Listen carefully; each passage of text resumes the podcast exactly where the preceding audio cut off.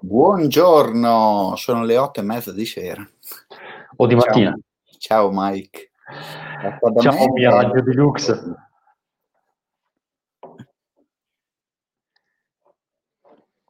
Cinema è muto. Come i pesci nella palla di vetro. Stavo pensando prima al discorso delle 6 connessioni, come si chiamano? I sei gradi di connessione, mi pare. 6 gradi di connessione, tempo 30 secondi, non mi ricordavo più quello che mi avevi detto prima.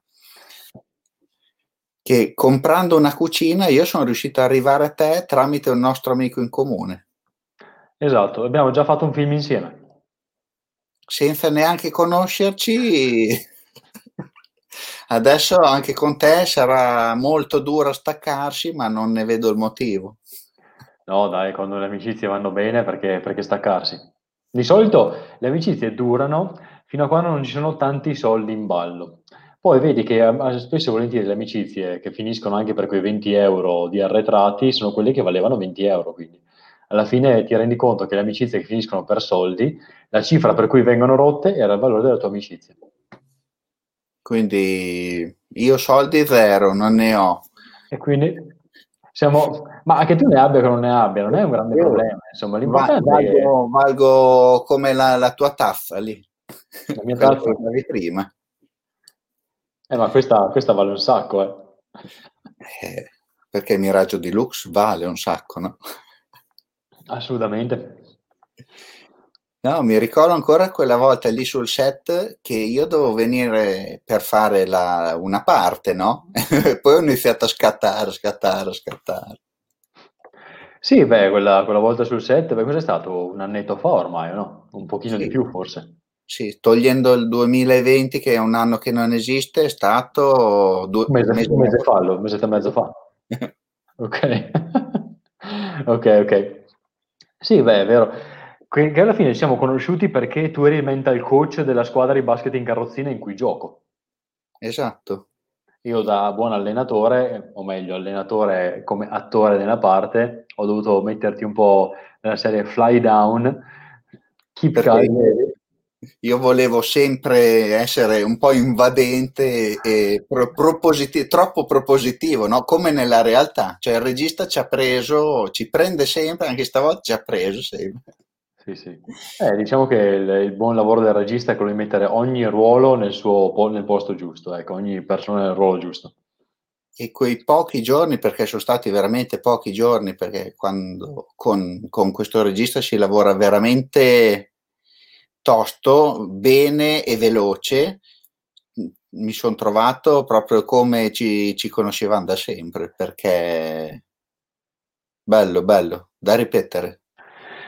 Chissà, quel film lì che abbiamo girato, insomma, non so se lo sai, però è già stato accettato a 6 o 7 festival internazionali, tra cui proprio anche Festival dello Sport, Festival sulla Disabilità, quindi comunque delle soddisfazioni le stiamo per avere con questo bel film, wow. Anche perché il primo che avevamo realizzato, potevamo chiamarlo un documentario, perché comunque era realizzato a budget zero, quindi comunque fatto abbastanza in casa, di ottima qualità, però fatto in casa. Questo qua invece, insomma, abbiamo scelto di spenderci anche 2 soldi come squadra, però è stato un grandissimo successo e sta riscontrando anche in questi festival. Proprio stamattina anche il Film Freeway mi ha comunicato che siamo stati selezionati in un altro festival del film ancora, quindi insomma stiamo portando il nostro messaggio del basket in carrozzina come strumento di vita, come mezzo per vivere al meglio la propria vita in giro per il mondo probabilmente.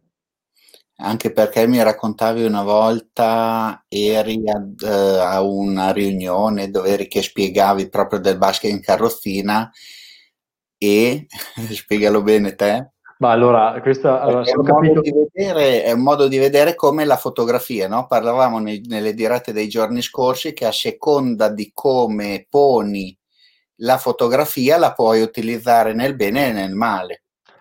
Assolutamente sì. Forse ti stai riferendo a un evento, era un convegno internazionale dello sport. Esatto. O meglio, un convegno internazionale su una disabilità particolare, che è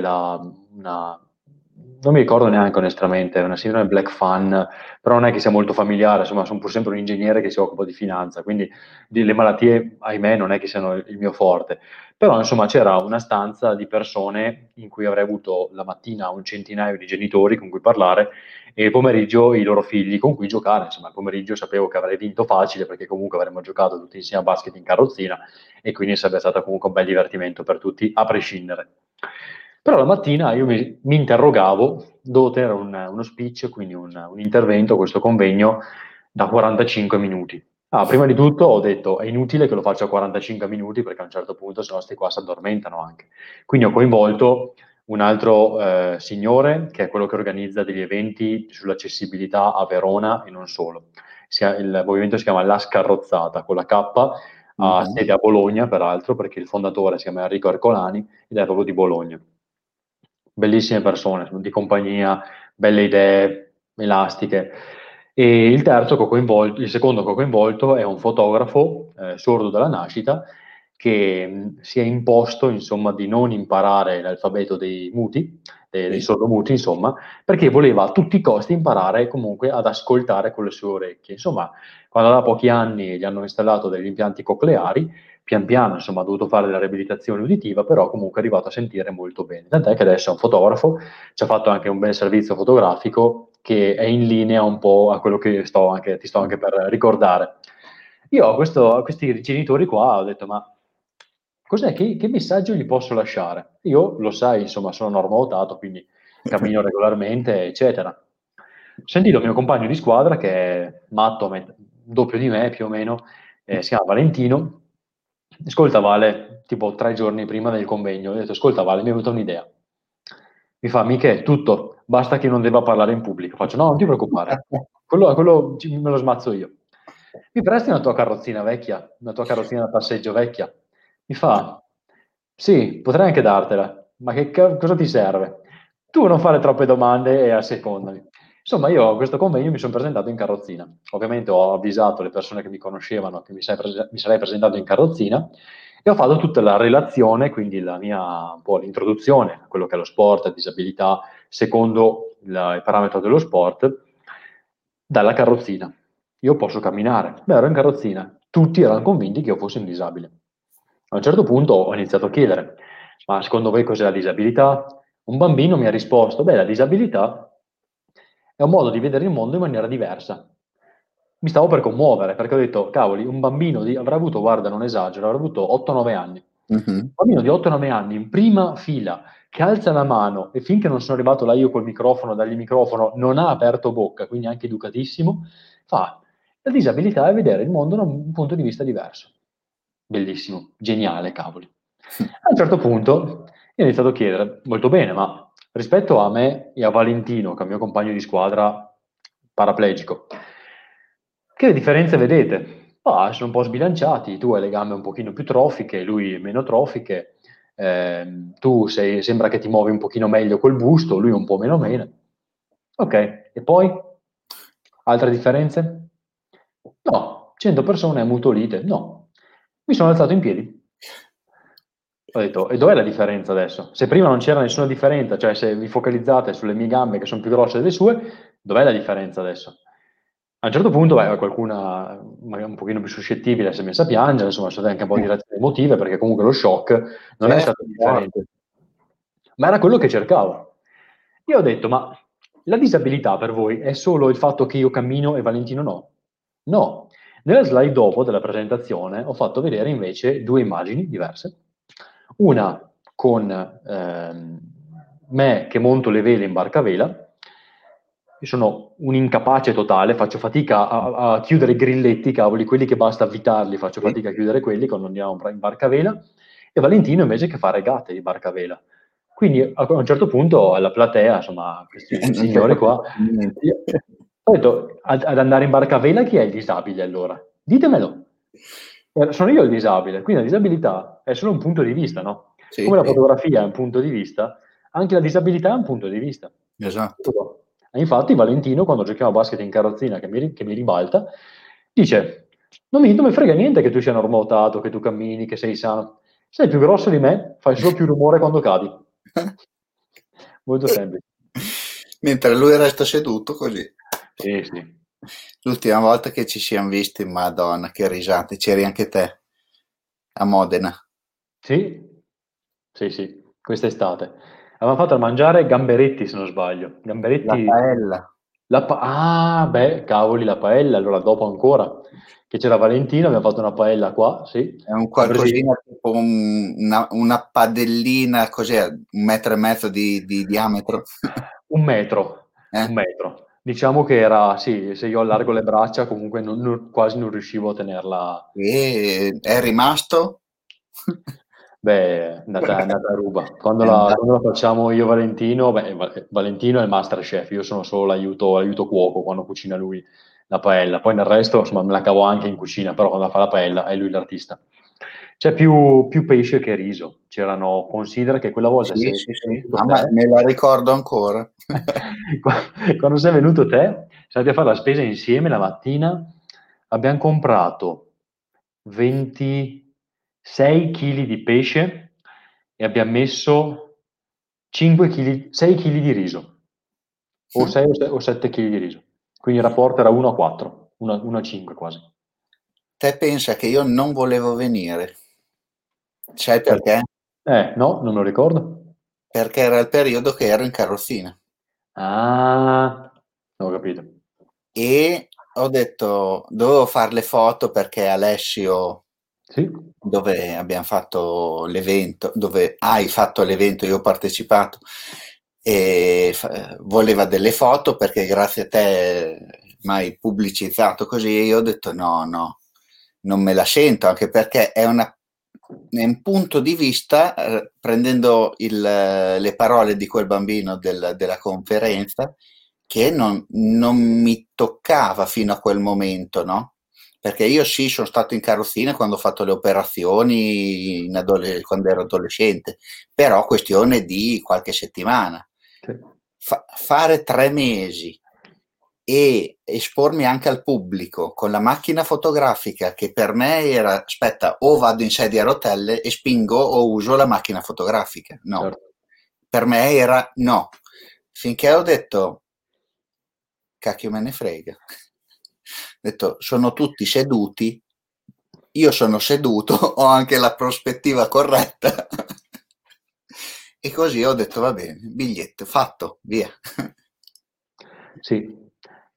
Alla fine la disabilità secondo me è solo qua dentro, come William Wordsworth, che era un poeta del romanticismo inglese, mi pare di ricordare, diceva che la bellezza è nell'occhio di chi osserva, la disabilità è nell'occhio di chi osserva. Siamo noi che imponiamo dei limiti alle persone, perché alla fine è chiaro, sono delle situazioni molto gravi, quindi che non si pensi che sia qua a sminuire o comunque a mancare di rispetto, no, ma certo. Semplicemente siamo noi che troppo spesso poniamo limiti a noi stessi e quindi di fatto trasponiamo dei nostri limiti sulle altre persone. Talvolta invece io ho conosciuto delle persone con disabilità anche relativamente grave che hanno una voglia di vivere che è inestimabile ed è non confrontabile sono dei fuori quota, come si direbbe nel mondo sportivo, per quanta voglia di vivere hanno rispetto alle persone considerate sane. Anche stamattina mi fa una mia collega, io devo capire come fai ad avere tanta carica addosso, le ho detto guarda che non faccio niente di più quello che potrebbe fare un'altra persona. Esatto. Perché c'è solo lo stimolo così. Adesso mi era preso male col discorso del Covid, stare sempre al chiuso, non poter uscire a fare le foto, quello un po' ti limita, però mi è venuta quest'idea qua del restiamo in contatto, sentiamoci, parliamo di qualsiasi cosa e portiamo un messaggio positivo alle persone, perché la negatività è troppo semplice da creare, è più difficile parlare in bene. Sì, ma guarda, io mi sto rendendo conto che ultimamente sembra quasi che esista solo questa situazione di pandemia nel mondo. Tutti parlano di Covid, sembra solo che esista il Covid. Io mi trovo in mezzo a delle persone che parlano solo di Covid. Io dico, ma la vostra vita che fine ha fatto? Esatto. Ho una domanda, scusi, però ho una domanda. Ma la vostra vita che fine ha fatto? Cioè avete smesso di vivere durante questa pandemia? Non so, no, adesso non posso uscire e sto in casa a fare niente. No, cioè in casa potrai pur fare qualcosa. Puoi fare qualsiasi cosa, basta organizzarsi. Anche il discorso... siamo qua quasi a 100 km di distanza e stiamo chiacchierando, quindi figurati. Anche il discorso, ieri ero collegato con Los Angeles e parlavo come te, come con te. Anche il discorso economico sembra tutto fermo, invece te sai che non è fermo. Sembra tutto fermo perché ce lo vogliono fare credere. Cioè purtroppo quello che... Vabbè, come lo sai, io da 7 anni che non ho più la televisione in casa e non mi informo più tramite mezzi di informazione tradizionale, perché una bellissima frase che riciclo spesso è che se non ti informi sei disinformato, ma se guardi il telegiornale o leggi il giornale sei male informato. E non me ne vogliano, non mi chiamate complottisti, però staremo pur sempre leggendo delle informazioni che sono state comunicate tramite una chiave di lettura di un'altra persona. Quindi per avere un'informazione corretta, come minimo, dovremmo informarci da 2 o 3 fonti diverse per fare quella che io chiamo la triangolazione, perché alla fine abbiamo 2 occhi, perché con 2 occhi riusciamo a percepire la profondità. Con un occhio invece riusciamo a percepire la profondità solo in base alla grandezza di un oggetto che riconosciamo più o meno grande, quindi più o meno vicino. Ma sono i 2 occhi che ci hanno la profondità, quindi la tridimensionalità di quello che vediamo. Stessa cosa per l'informazione, quindi. Quello che succede in finanza è drammatico, non è statico, è drammatico, perché gli indici americani di borsa stanno continuando a crescere a dismisura, stanno battendo i massimi storici. E io mi dico, ma se il governo americano, comunque l'economia americana, che è una di quelle considerate tutti gli effetti, una delle trainanti in giro per il mondo, se hanno bisogno di dare ancora gli oboli, quindi lo stimulus lo chiamano, dei soldi iniettati nei conti correnti delle persone, vuol dire che gli americani sono messi malino, non dico sull'orlo della povertà, però non è che se la passino proprio così bene. La Federal Reserve, quindi la banca centrale americana, ha dichiarato che siamo all'interno della recessione, quindi io mi chiedo, ma come fanno gli indici delle borse americane ad essere ai massimi storici e noi qua che... stiamo piangendo il morto? C'è una discrepanza, insomma, fra la finanza e l'economia reale, quella che possiamo chiamare, un pochino erroneamente, però comunque possiamo chiamare economia di quartiere. Sono 2 cose che sono completamente diverse, quindi una volta se la finanza andava bene, se i tuoi investimenti andavano bene, allora vuol dire che c'era un periodo florido, anche economico. Adesso no. Ti dico una piccola statistica. Nell'anno del 2020, supponendo per assurdo che sia esistito il 2020, sì. Nel 2020 sono stati stampati, generati, il 22% di tutti i dollari mai creati nella storia. Vuol dire che la supply, la fornitura di dollari totale in giro per il mondo è aumentata all'incirca del 22% nell'arco di un solo anno. Capisci che se tu butti sul mercato una qualcosa, questo qualcosa perde valore. Sì, sì. Perde valore, perché tutti lo possono avere, cioè è più diffuso come bene, no? Quindi è una cosa che tutti possono avere, quindi perde valore. Quindi le persone adesso che si lamentano che gli investimenti vanno male, che la borsa va male. Io ho visto, tu lo sai molto bene quello che faccio, insomma mi occupo di criptovalute da un po' di anni a questa parte, quando ho visto la crisi, quando ho visto il big crash, quindi quello fra il 9 e il 12 marzo di quest'anno, quando in serie, del 2020, quando in serie sono crashati i vari mercati, io ho visto Bitcoin sotto quota $4.500, tac, ho comprato, e anche abbastanza bene, perché sapevo che prima o poi a livelli storici il mercato è fatto di rimbalzi, quindi prima o poi si tornava ai livelli. Oggi Bitcoin vale $40.000, cioè abbiamo raddoppiato il massimo storico raggiunto fino al 2017. Cosa vuol dire? Vuol dire che Bitcoin è la salvezza di tutti? No, la filosofia che c'è dietro Bitcoin però sì, perché fortunatamente qualcuno nel 2009 ha creato una filosofia di denaro che è slegata da un potere centralizzato, quindi la possibilità anche solo per me di mandarti dei soldi senza nessun intermediario è una cosa rivoluzionaria se ci pensi, perché se metti che un domani tu sei protestato dalla banca per qualsiasi motivo, certo. Nessuna banca è disposta a farti un finanziamento per pagare qualsiasi cosa, anche beni di prima necessità, per qualsiasi motivo. Se io volessi inviarti dei soldi euro tradizionali non potrei farlo. Se voglio inviarti Bitcoin invece posso farlo. E sempre più carte di pagamento accettano direttamente i bitcoin e ti fanno pagare direttamente in bitcoin, perché si occupano loro della conversione. Quindi grazie alle criptovalute diciamo che c'è una filosofia. Non sono qua, io ovviamente faccio il tifo sfegatato per questa filosofia che si chiama di decentralizzazione, quindi comunque di rendere il potere alle persone, a chi se lo merita, a chi lo vuole, a chi vuole studiare, a chi vuole approfondire. Dall'altra dico, ecco, meglio stare attenti perché comunque non è tutto oro quello che luccica, quindi comunque molto spesso, anche soprattutto in questi periodi un po' di euforia generale, saltano fuori quei business. Degli sbalzi pazzeschi.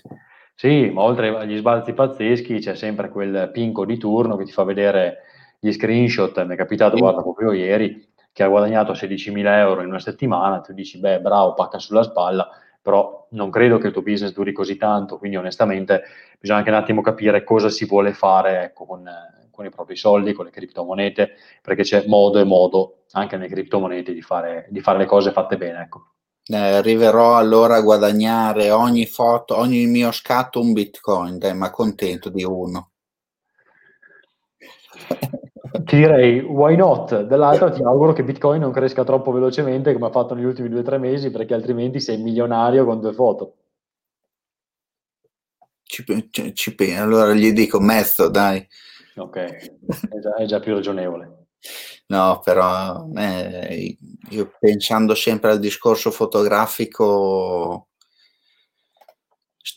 sto pensando veramente il futuro della fotografia come sarà, a parte il discorso del guadagno, quello lì che anche una volta lì c'è un mondo dietro, tipo le gallerie, così di fatto il fotografo prende veramente poco, cioè nella storia della fotografia le opere d'arte erano usate più per la speculazione che altro. Sì. Purtroppo ci siamo ridotti un po' troppo all'impatto del mercato. È il classico paradosso, insomma, che molti criticano un Cristiano Ronaldo, faccio un nome a caso, perché guadagna decine di milioni di euro ogni anno. Non voglio fare discorsi etici o non etici sul fatto che sia troppo o non troppo. Cristiano Ronaldo ha un impatto enorme sul mercato. Quando la Juventus ha annunciato di comprare Cristiano Ronaldo, il titolo della Juventus, non so in borsa quanti punti percentuali ha guadagnato, schizzato le stelle. Quindi, ahimè, le fotografie, perché valgano qualcosa, perché tornino a valere anche in termini di denaro qualcosa, perché per me la fotografia ha un valore inestimabile, ma che va molto al di là del denaro, perché la fotografia è un'impressione, una sensazione di una persona che ha catturato un momento che potrebbe non essere più, anzi, sicuramente non sarà più ripetibile, perché comunque puoi vedere un tramonto un giorno, ma già il giorno dopo, magari con le stesse condizioni climatiche, sarà comunque un pochino diverso. Tutto diverso. Quindi hai una cosa soggettiva di una persona, un momento non si ripeterà nella storia. Quindi è già per definizione la fotografia è qualcosa di valore inestimabile. Purtroppo hanno iniziato a dargli un prezzo. E purtroppo se la fotografia a questo punto non ha un grande impatto sul mercato, un grande valore di mercato per qualche motivo, ahimè il prezzo sarà sempre contenuto. E allora andiamo sulle quantità. Io ne ho una quantità industriale che svendiamo no, mai. Io non svenderò mai il mio modo di fare fotografia e le mie fotografie. Bravo, questo è il piglio giusto. Anche perché dall'altra ti tieni conto che stanno iniziando ad esserci delle applicazioni che registrano e certificano la proprietà intellettuale delle fotografie in blockchain. Quindi allora ne approfondiremo questa cosa. Tanto dobbiamo trovarci nei prossimi giorni, no? Quindi esatto. Potrebbe essere un buon motivo anche per approfondire questo argomento. Facciamo così, adesso organizziamo il giorno che non sarà più tardi di 2 o 3 giorni e poi postiamo, facciamo la foto dall'alto di quello che mangiamo e la postiamo brutalmente come fanno tutti. Sulla pagina con giustamente i tag in cui tagghiamo te e me, così facciamo vedere a quelli che stanno guardando in questo momento che effettivamente ci siamo trovati a mangiare. Se prendiamo pizza o cosa, non lo so, tanto le pizzerie sono sempre aperte, kebab block change, così, o pizza block change, definiamo gli ingredienti da mettergli sopra, tac, una creazione nuova. Dai. Beh, che va blockchain potrebbe essere un po' di criptografia, un po' di ellissi asimmetriche, un po' di codici alfanumerici. Non so quanto ci sia di commestibile, non so quanto ti sazi lo stomaco. Magari il cervello anche sì, però lo stomaco non ci metterei la mano sul fuoco. Dai, sono già passati 25 minuti. Easy. Stiamo un altro quarto d'ora. No, dai, andiamo a mangiare. Te hai già mangiato? Sì, io ho già mangiato. Ho fatto presto stasera. Io ancora no. Io sono arrivato poco prima della diretta e vado adesso. Ti ringrazio. E volevo ricordare a quelli che ci stanno guardando che te avevi fatto anche un libro, sì, che è reperibile su Amazon, mi sembra. Su Amazon. Adesso aspetta che lo facciamo vedere bene. Conoscere il Bitcoin e vincere con le criptovalute. Esatto. Tra l'altro mi pare che l'avessi letto anche tu. Esatto. Si legge molto tranquillamente, è scritto molto easy e avete modo di conoscere questo soggetto qua che oggi ha parlato con me, che risponde al nome di Mike. Esatto. Ti ringrazio. Mia mamma mi chiama ancora Michele, comunque, sappilo. No, anch'io. Allora dai, siete in due. Va bene. Ti ringrazio. Grazie a te, Lucio. Ci vediamo presto. Assolutamente. Buona serata. Ciao, anche a te.